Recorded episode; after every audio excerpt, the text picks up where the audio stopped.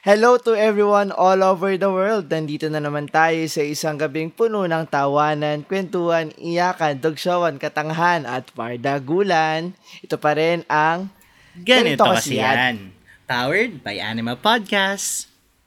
At kasama nyo pa rin ang inyong striving scholar ng Rizal na sana'y kinakaya pa ang mental health ngayong midterm season. Ako lang to, si Lance Arevada. At ako naman ng inyong podcaster day coming Atenista by night na kinakaya na lang ang mga pagsubok ng buhay dahil kinagaslight ko na lang sarili ko na okay lang ang lahat ng to. It's your boy Jacob. Yes, Jacob. Good um good evening, good afternoon, good morning, o kung ano man, kung papakinggan ng listeners natin. Alam mo ba, Jacob, may sineselebrate tayo ngayong month of October? Ay, hindi ba yan UN? Hindi rin Teacher's Day. Ay, nako, ano ba yan? Ito ay National Mental Health Month. Ah, ngayong buwan Oh. pala yun. Oo, ngayon nga siya. Oo. At alam mo ba, ito ka na nga, Hindi, ano, may ano nakarating yan? pa sa atin na letter ngayong Ay, tugon po nako, natin. nakaka-excite. Related ba yan sa pinagdidiwang ngayong October na Me- National Mental Health Month? Yes, and medyo seryoso itong us- pag-uusapan natin sa tugon po ngayon. So, I guess sa mga podmates natin dyan, trigger warning also na it's about traumas. And yun naman nasa title na. So, if may sensitive man, if you're comfortable listening to it, go lang. But if not, okay lang, go. Baka may mga maungkat and ma-uncomfortable ka. So, ito na nga. At alam mo ba, Jacob, may isa pa. Last na to. Ano?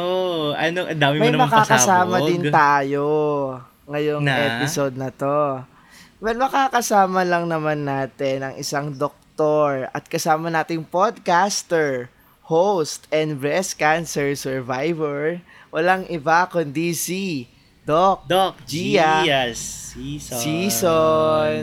Hello Lance, hello Jacob, and hello sa lahat mga listeners natin sa... Di- Dito kasi yan. Yes. Kamusta po? okay lang naman kayo, kumusta? Naririnig ko yung mga midterms, midterms? Nakaka-trigger? So, Opo, kinakaya pa naman po. Sana po kaya pa. Sana din kaya pa ng mga listeners po namin Gen Zs. Wala bang sila din ACADS din? ACADS lang yan, may buhay sa labas ng ACADS. Tama naman po. Sana pa po. Okay, ano, narinig ko yata may letter? Yun nga eh, di ba Jacob may letter tayo today? Kaya sa ating mga podmates dyan na gusto magpadala ng kanilang liham, they can send it at tinyurl.com slash gkypodtugon po or nasa description box or nasa IG, dis- IG bio namin. Handa na po ba ang lahat para sa ating liham for this week? Okay. Hi, Jacob, Lance, and Doc Gia. Can you forgive and move on from experiences that gave you ta- childhood traumas? And can you be friends with your childhood bullies and bystanders that allowed it to happen? So, I come from a school that had good acceptance rate in these universities. So, I'm not like others that went to college on their own. There's around probably 30 to 40 people from my high school that went with me to college. As we tend to be a smaller group now, we tend to casually lean on one another for hangouts, lunch togethers, and just bond. It just bothers me right now that my high school bullies are all acting close with me, like we didn't have a history in high school. They would casually greet me, high five me, or invite me over at the cafeteria for lunch, acting like whatever happened in high school never happened. And people who were bystanders when this happened in high school are still joking about it. One time they said, Uy, close na sila. And the bully replied, somewhat insinuating that lampa pa daw ako dati. I was a small kid in high school which made me an easy target for bullies. I was a thin kid with glasses. I wasn't like them into sports or basketball. It just amazes me that people seem to move on and ha- I haven't yet. So how do you forgive and move on from your high school bullies and traumas that they have caused? Ang ating liham for this week. Doc Gia, tugon po. Grabe, bilog talaga ang mundo. Lance, tugon po. hindi mo kailangang go mag-isip ng ganyang ka-difficult na choice agad. Jacob, tugon po. You don't have to force yourself into uncomfortable um spaces. Tama, I'd say amen. Parang bakit grabe, Doc, sa inyo tong ganito na, bakit parang bilog yung mundo yung pagkakadescribe niya sa situation ng ating letter sender? Kasi ano siya eh, parang what are the chances na magsasama-sama sila sa phases in life nila. So from childhood to high school to college, for me, pero parang ano siya eh, parang what are the odds, 'di ba? Na ganun yung maging um, storya nung letter sender na. Pero you know what? Tama si Jacob eh. You don't have to force yourself just because you grew up physically, uh, I'd say emotionally, na hindi ka pa komportable. Now, it's not a must na you'll be okay. Lalo na yan, parang trigger talaga sila. I'd say, don't force it.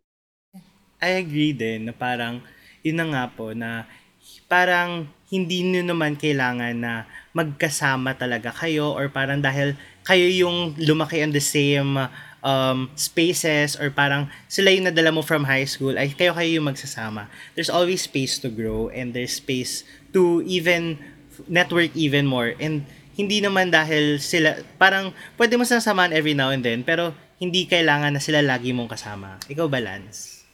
Yes. Parang sa akin, itong situation ng letter sender natin, ang daming ma-unpack dito eh. Na at, it, at its core, it's about bullying. And I think, itong topic na to, it's something na talagang naging core memory one way or another nating Gen Zs. It's either ikaw yung nabully, ikaw yung nabully, or yung third side is na, may nakita kang nabully.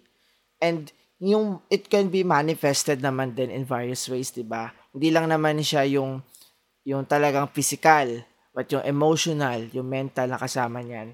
So, I think, Tok, uh, let's get down to business. Ika nga. And, and eto, bakit po ba yung mga tao, especially sa aming mga kabataan, no, mga high school, sa elementary, ganyan, bakit nga ba sila nagtetend na magbully? Ito ba yung parang manifestation ng upbringing nila?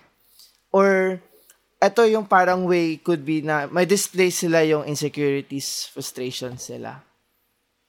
Actually, both.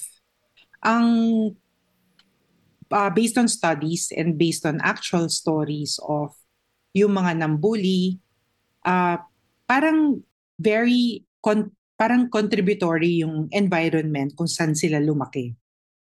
And the way they see themselves. So, hindi naman lahat ng bully ay nabully dati. At to ano ha, to bust that myth. Kasi parang nowadays, automatic, quote-unquote, justified siya. Kasi dati nabully siya eh. Gumaganti lang siya ngayon.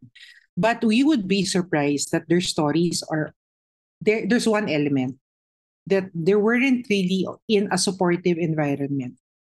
That's why nailalabas nila sa iba yung frustration sila, yung insecurity sila, tama ka as what you mentioned, Lance. But again, uh, bottom line is it doesn't justify bullying. Diba? Di, may, may, di ba may kasabihan tayo? The end doesn't justify the means. So, may iba naman ways of processing yung bad childhood, uh, bad childhood, ba? You can actually seek support or divert your energy into something that is positive for you and give it time. Diba? Kasi masyado tayo nagmamadali eh. Uh, nowadays, gusto natin laging instant lahat. Sana nga, di ba? But what we don't uh, get sometimes, it's that yung part of healing, part of moving on, proseso kasi yan eh. And wala siyang one size fits all pag pinag-uusapan natin yung moving on at moving forward. So that's my take on that. And I agree also po nung dun sa hindi naman siya yung one size fits all. And especially that the ends doesn't justify the means. Kasi no matter na parang gaano man parang tayo rin mag-deal man tayo sa personal issues natin with mental health, it doesn't necessarily mean na kailangan mong gumawa ng such acts na parang nagdulot pa ng mental health problems sa ibang tao, especially ng traumas, di ba? And nalala ko yung isang conversation that I had with Ate Bianca, Ate Bianca Gonzalez na hurt people, hurt people. Pero yun na nga, kahit naman na may ganun histories or parang may ganun nga na belief na oh, pag nambully ka, parang you had this kind of past or parang ganitong upbringing mo, it still doesn't justify it. Pero Doc, sa, sa kaso po ng ating letter sender, it seems nga na the act of bullying the experience or merely childhood or high school memories that um, you'll eventually move on from for those who have seen these acts or parang yung mga bystanders, parang sa kanila, it's just memories na after nun, they'll just look back on it should bullying be seen this way po? And parang, do you think po na ka- kaya lang po na mag-move on ng ganun kabilis or parang mag-move on from that po? I think everything naman that we do are memories. Diba? Of course, ano yan eh, um, i-set aside muna natin yung abuse because that's a whole different uh, world or theme. But for the pain that it caused, yes, it can be part of the past. And actually, it has to be part of the past. But it doesn't mean that you will not forget about the lessons you learned. Example, of course, bullying is never tolerated. But it kind of somehow teaches you not to allow other people to do that to you in the future, should it happen again. Kasi ang bullying naman, hindi lang yan childhood eh. In fact, madaming workplace bullying ang nangyayari. Maybe it's a message that you have to speak up no, whenever you feel that violated yung human rights no human rights natin. And then moving on doesn't mean uh, that you will totally forget about it. It will always be there. Same goes with forgiving. It's not like forgive and forget. It's more of when you choose to forgive, you choose peace because you choose peace within you. And that takes time, ha? It's not like, oh, porkit oh, magsama-sama tayo sa college, okay na, move on tayo. That's not the case. I think for the letter sender, kung hindi mo pa feel yung forgiveness sa'yo, don't force it.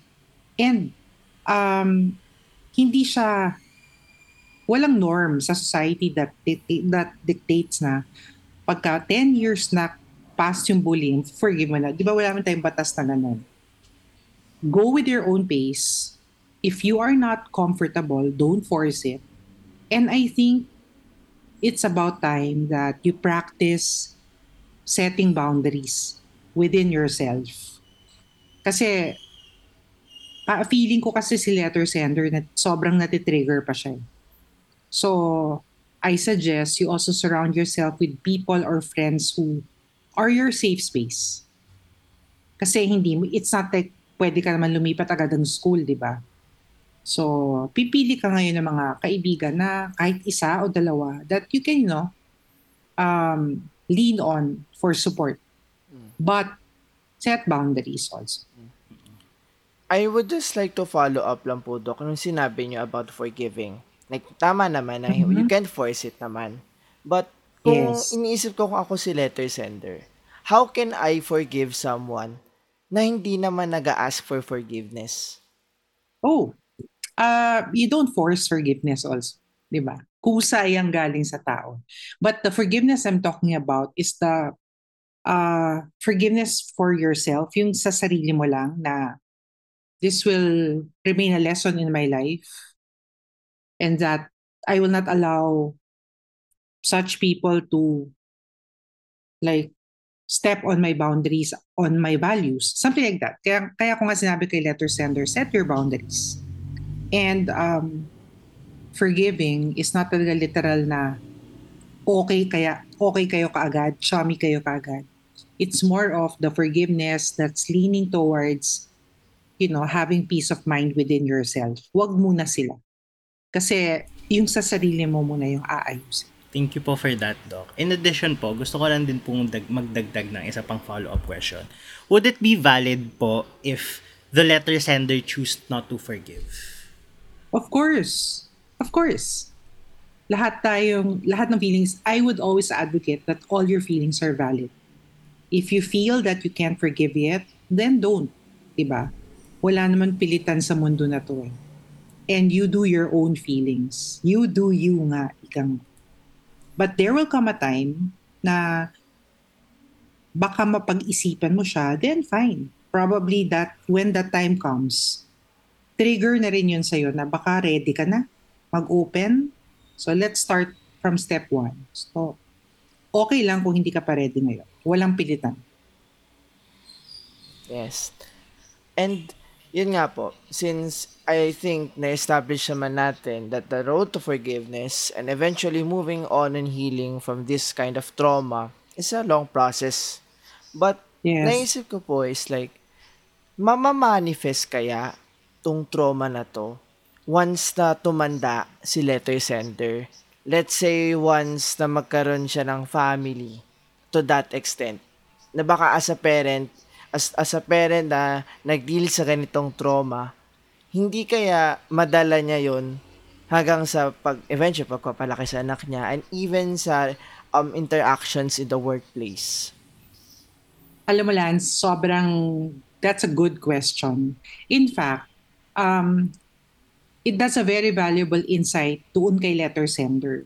That's why nga, dito papasok yung if you feel that you need to talk about it, you have to. Para ma-process mo lang. Kasi may mga feelings na hindi mo mapoprocess within yourself eh. That's why there are friends or there are professionals who can help you through it. Because one way or the other, baka makaapekto nga sa future relationships niyo. Pero, wag sana tayo masyado mag-dwell dun sa negative effect nun. Yun yung sinasabi ko sa inyo na we have to learn from it, di ba? So that in your future relationship, pagka kunyari, you're, you're more self-aware, um, hindi ko to masasabi na benefits of being bullied. Pero, because of that, nagiging mas self-aware ka sa actions mo, which is good ba? So that sa future relationships mo, parang makakakita ka ng pattern if this is gearing towards bullying or this is a safe relationship. So something like that. But if you have in your mind na questions, this is where support can, you know, get into the picture. And it will highly help yung letter sender natin. At bilang po na sa conversation rin tayo about um, healing and, and um, finding that space for forgiveness po, um, saan po dapat nagsisimula? Or parang what first steps do you have to take para masimulan mo rin yung process of being able to learn to forgive and learn to start healing on um, the trauma that was set onto you ng mga taong nasa paligid mo dati po? I think Jacob, ano, the first thing to to always remember is that to each his own. Parang let's avoid comparing yung journey ng iba sa atin. Madami tayo makikita ng mga narratives, ng mga stories about forgiveness and moving on. Pero let's not forget, these are stories that are meant to inspire.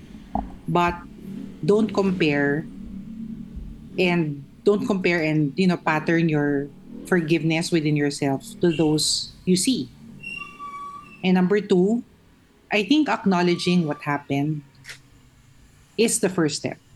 Wala pa acceptance yun na acknowledge mo lang na there's something going on and that you are trying or you're hurting from it. Even even acknowledging how you feel about it, that's a whole process of accepting it. That's okay.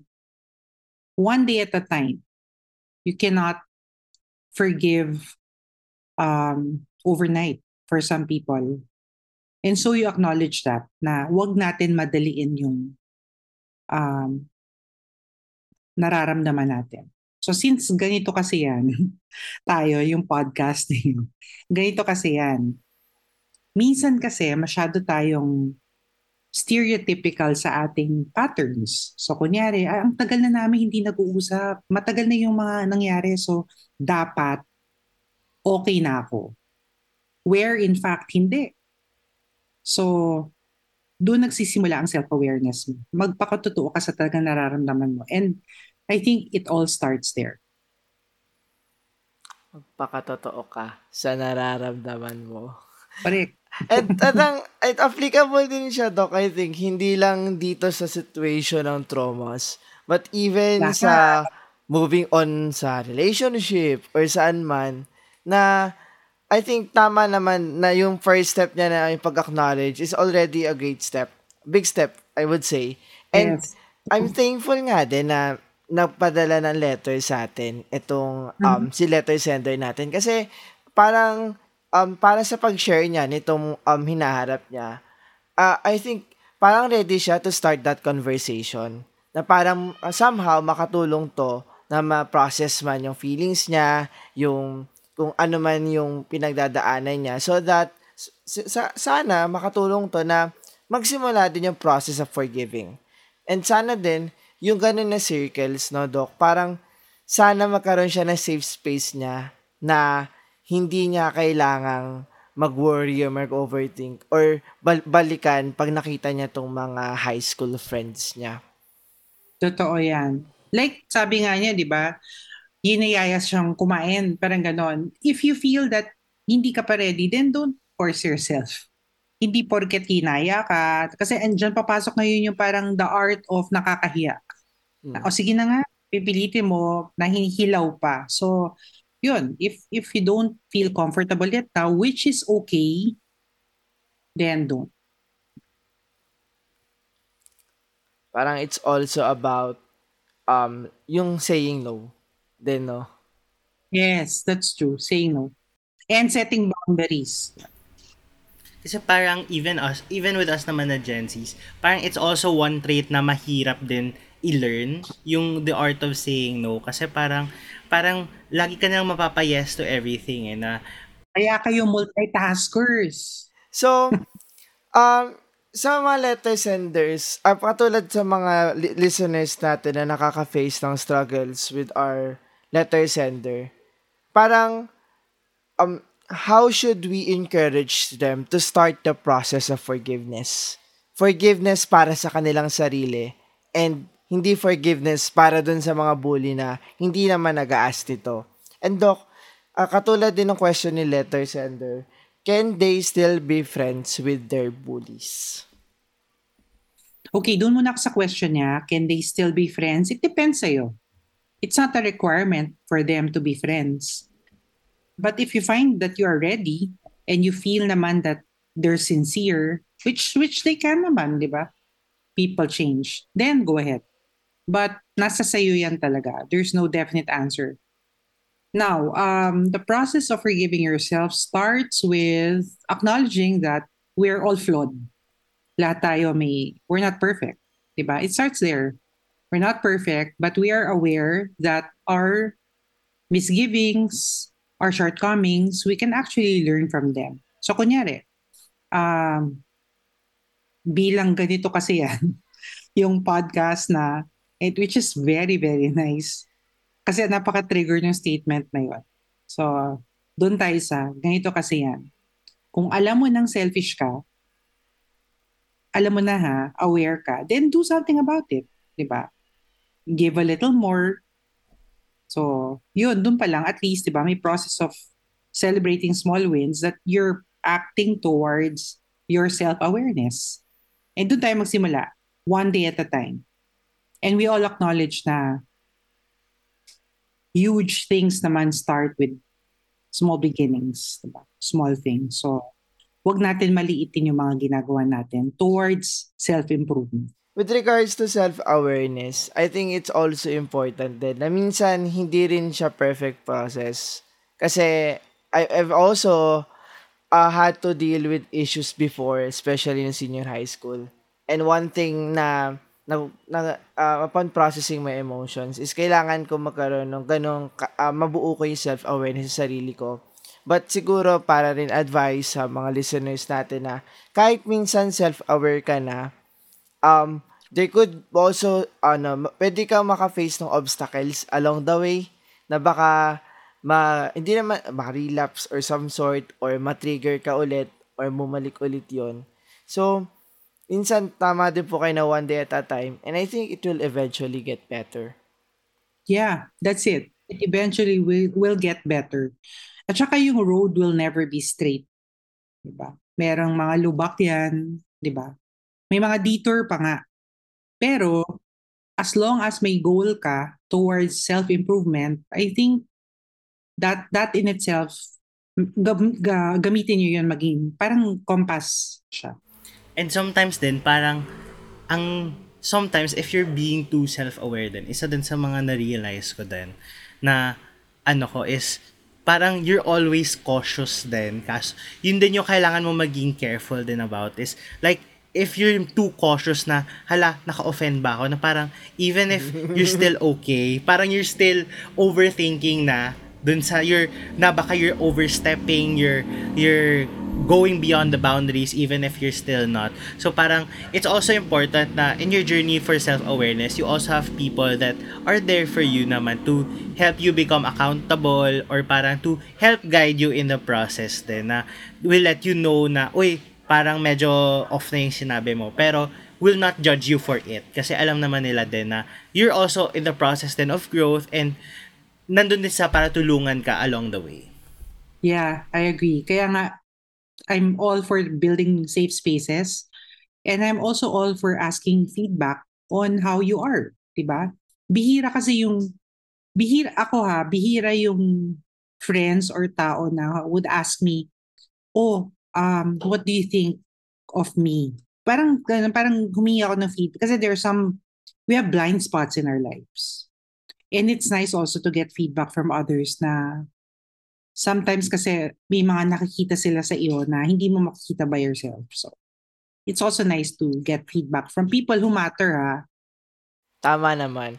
And siguro, Doc, isa pang, ano, medyo nalalayo tayo na pupunta tayo sa self-awareness kasi I think kami ni Jacob tong na, um, nakaka-experience personally on this topic. Ano naman po yung difference ng self-awareness and pag-overthink? Kasi minsan, self-aware ka nga, but there is this tendency na makaba, ma-overthink mo na masyado ka laging mag-worry and ma, ano na, parang hindi na rin siya nagiging healthy for you.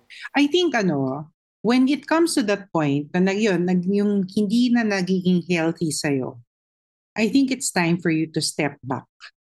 So, self-aware ka, I think it also has to come with a responsibility na maybe you, it shouldn't be something that will work against you. So, ikaw rin ang magma-mindset sa sarili mo that okay, I'm aware of this, but I also have my limits. Diba? Kasi as an overthinker, ang dami ko nang naiisip with just one trait. But is it helping? One question that you can ask yourself pag nangyayari yung overthinking moment na yun, is it doing me good? If not, stop and, you know, divert your attention towards something that will benefit you. Ako, that's my personal practice and as an overthinker. Or talk to, or talk to someone. At least na ilalabas mo yung nafe-feel mo. Kasi parang malaking tulong kasi yung may nakakausap ka din about it. Thank you po, Don Doc. Dahil sigurado po kami ni Lance, pinakakailangan po namin yung advice na yan. Kasi bilang yeah. kami yung palaging nag-overthink. I feel like sa generation din namin, no, Lance, na parang yung generation natin, ang daming ding overthinkers. Oh, ang daming pinalaking overthinker ng Gen Zs. Kasi with all of this context and like realities na napamulat din sa amin at some sort, talaga mapapa-overthink ka sa lahat ng gagawin mo at sa lahat ng sasabihin mo. But don't. I mean, if if if you can, just name your top three tasks or top three to-dos for the day or your top three traits, stop ka na doon. Basta, the key question is, is this doing me more good or not? Pag hindi, yun. You would know the answer. Pero gusto ko po yung advice niyo po, Doc, na uh, about talking to someone about what you're overthinking about. Kasi parang it also helps you to be able to verbalize it na nasasabi mo din. Parang the same way na I also have a friend kung saan kami din yung napagsasabihan ng bawat isa ng, ng aming overthinking. So parang parehas naming nasasabi din sa, sa other person na parang okay, okay ka pa. Parang, um, don't overthink it na hindi hindi ka pa umaabot sa point na ganun. Or parang nas, lumalagpas na yung imagination mo. Parang ganun po. True. I feel like yung, yung sa friend natin na yon para sa sa kanya nitong episode na ito. And ayun, uh, ano yung next segment natin, Be? At ayun na nga, bilang ang dami na nating napag-usapang medyo mabigat, doon naman po tayo sa medyo magaan sa bilang palapit na tayo sa pagtatapos ng episode na to. At ito po ang, ganito kasi ang Fast Talk. Fast Talk. Magbibigay lang po kami ng iilang prompt at pwede niyo lang po sabihin kung ano yung una niyong maisip or sagot sa aming mga katanungan. Handa na ba po ba kayo, Doc? Hala! Sige, sabi niyo eh, bala. What is your current song on repeat? Oh, imahe. Magnus Haven. Ano yung kanta nun, Dok? Pa-refresh naman po sa amin, Dok. Yung parang, yung parang, pinagtagpo. Ah, yun. Ayun. Para may pinagdadaanan po ata kayo, Dok? Dok. Ay, hindi. Sabi ko, at least, sabi ko sa inyo, hindi naman porkit yun yung in-repeat, may pinagdadaanan. Ito po, what's an emoji you'd overuse? Oh, ay, a favorite ko yung ano, yung laughing emoji na pa-side siya. Ah, Yung yun. Tawang-tawa siya yun. Gusto ko, lagi yun, lagi. Ito po, Doc. Nagkakaraoke po ba kayo, Doc? Hindi. Pero kung um kung um kung nare po sa habang nagde-drive po kayo, ano po yung top 3 songs na lagi niyong sinasabayan sa sa pag pinapatugtog niyo? Siguro, so kung karaoke yan. Yan, gusto ko nang bumitaw. Yung Darna song. At saka Rosas. Rosas? wow. Parang medyo pambiritan po ata yung ano, kantahan po natin, Dok. Tayo sa mga... sa- Ano ba yung mga record? Fast talk nyo nakakaasa. Ah, ito naman po. What's a movie that you can watch over and over again? oh, ano, ah, madami eh, but it's an American, although American film siya. I can watch it, um, shucks, pero nakalimutan yung title. Wait. ano yung movie ni ano? Wait. Sige, sige, mamaya. Sige po. Sige po. Next question, Jacob. Ano po yung inyong favorite med-related series? Oh, Grey's Anatomy and New Amsterdam. Boom talaga. Nakompleto niyo po yung lahat ng seasons po ng Grace? Yes. Oh my. Yeah. And it's, alam mo, sobrang, lahat yata ng emotions na feel ko dun. Basta, ewan ko sa, hmm. Anyway. Ito po, what's the last advice given to you by someone? Huwag ka mag-overthink. Ito po, what's the best or most memorable memorable advice a patient said to you po? Teka, ah, okay. Ah, kakayanin niyo po yan. Ah, we will survive. Kasi I, I'm a breast cancer survivor, di ba? For 10 years na. And uh, there was a time that nung chemo to ha, that's, this, was, this was 10 years ago. Gusto ko mag-quit after the third cycle. And then I vividly remember talking to a patient who was, you know, on her road to graduation na kasi six eh. Required ako six. Siya nasa fifth na. No, I don't know for kung one way or another na nakausap ko siya. Yun ang sabi niya, parang kakayanin niyo yan, Doc.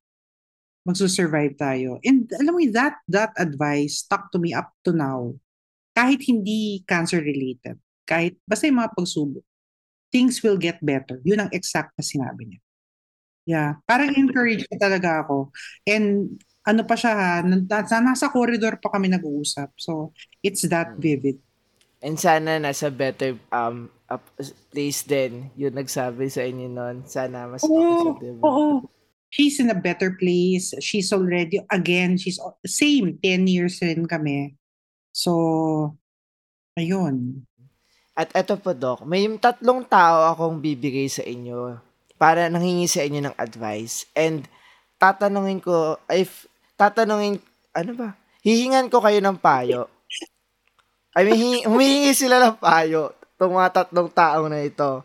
And mag- magbigay kay advice. Okay, start tayo kay person A. Siya ay isang Okay. nepo baby na pinipilit na may college degree siya kahit wala talaga. Ah. Maging honest ka na lang, be. Maging honest ka na lang, be. Liberate mo na lang sarili mo sa mga lies mo. Grabe. Jacob, Ito sino ang- si person B? Person B, shopaholic princess na kayang mag-spend ng 125 million in 11 days. Be, share mo na lang yan sa mga cancer patients at mga nag- naghihingalo. Confidential daw po niya i-share. Payag po kayo. Hindi. Dapat ang transparent. Tama Dapat ang transparent ka sa life. Di ba princess ka? Yes. At eto, si, per- si person C, siya ay isang tambay sa kanto na malinis yung conscience niya na wala daw siyang ninakaw kasi kinuha niya daw yon kahit kita sa CCTV na ninakaw niya. Pwede siguro pakonsulta siya. Kasi baka may nakikita siyang hindi natin nakikita. Mm-mm. Baka... Tatawa pa po- ako, Dok. Ito po, Doc.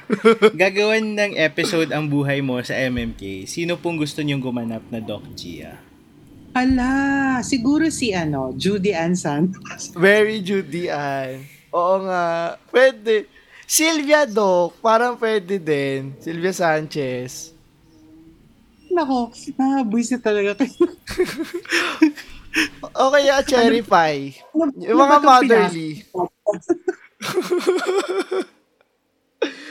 Jacob, baka may suggestion ka. Wala na, okay na ako doon. O talagang sinad... ah, yung ano, yung movie pala na I can watch in repeat all er, anytime, Avengers. Ah, At saka ano, si Black, Black Panther, yon ah, I- That all over again. And it will give me the same emotion. Marvel fan po kayo, no? Sobra. Yes. Sobra. And eto, last question po. Kompletuhin ang prompt. I am Gia Season and... I am a survivor. Mm. parang katayan, Dok. Jacob, parang alam mo ata yun. Hindi, Lance. Hindi. Pass na ako dyan, Lance. Huwag mo ko idamay dyan sa kalokohan mo. At ayun lang nga po. Thank you po, Ayun na nga Doc. po. Sana, sana makita ko kayo in real life. Yes po. Sana po, sana. Opo. Opo. Wag lang na pasyente, Dok, ha? Oo, wag lang po pasyente. ah. Oo. As a friend. Sa friend. Ayan, thank you po Doc sa pagsama sa amin sa isang gabi or isang kwentuhang puno naman ng bagong kaalaman at ang dami naming bagong nalaman at may syempre bago kaming advice na pulot especially about mental health, forgiveness, and moving forward. Kaya salamat Doc talaga. You too. Thank you, Dad. Dok! Wait lang, no pun intended. More pa. Nakakainis talaga. Lance, ipagpatuloy mo na to. Oo. Salamat, Doc, indeed. And yun nga, Doc, baka may pa-plug po kayo, any endeavors, and alam ko po may podcast kayo. Huwag mo na yung podcast kasi wala kami bala doon eh. so, more power sa ganito kasi yon podcast. I hope mag-multiply kayo kasi you're doing you're doing really well lalo na sa advocacy about not only mental health but advocacy about understanding you. Kasi puzzle kayo sa buhay namin. so, very, ano, it's a very insightful podcast and congratulations. And yun, more power. So, and good luck sa studies, kaya niyo. Sana nga po kayo. Salamat po, Doc. And baka po kailangan nyo ng, ano, ng kainuman sa walwalan session nyo po. Baka po tumatanggap kayo ng mga 20-something. Of course. Nasa, ah, nasa akin na email ni Lance. Kaya, an email from me. Sige, walwal po tayo next time.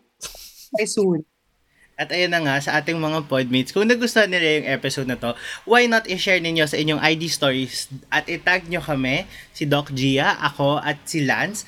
Pwede nyo din itag ang podcast at na ganito kasi yan pod on Instagram, at GKY pod on Twitter, at at or X na pala siya ngayon, and at ganito kasi yan on TikTok.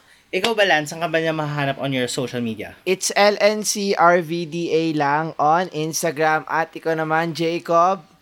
At siya Jacob on mga social media platforms. At kung brand pala kayo at nagustuhan niyo yung episode na to at gusto niyo yung makapag-partnerships, you may email us at uh, daganito kasi yan pod at gmail.com. At Doc, saan ka At- namin mahanap? Ako naman at GS Season ako across all platforms. Yes. Nagti-TikTok po kayo. Oo, pero tsaka na yun. Ah. At tulad ng ating conversation today, everything at your own pace. At ito pa rin ang ganito, ganito kasi yan.